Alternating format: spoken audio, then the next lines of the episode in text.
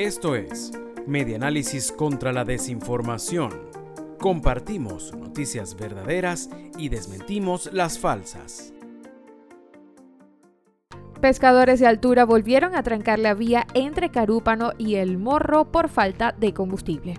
Una nueva tranca de vía entre Carúpano y El Morro de Puerto Santo protagonizaron el lunes 7 de noviembre en la mañana los pescadores de altura de Arismendi, tras 15 días de espera de respuestas a la petición de revisar los precios y el abastecimiento del combustible para ese sector.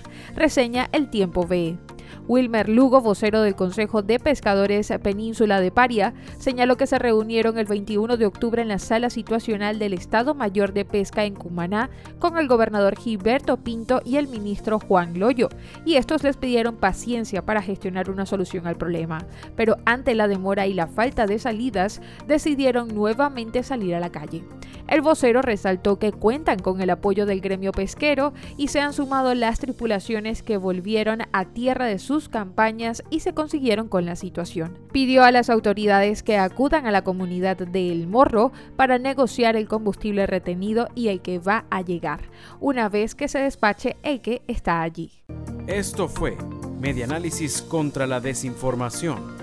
Síguenos en nuestras redes sociales, en Twitter e Instagram. Somos arroba medianálisis e ingresa a nuestra página web www.medianálisis.org.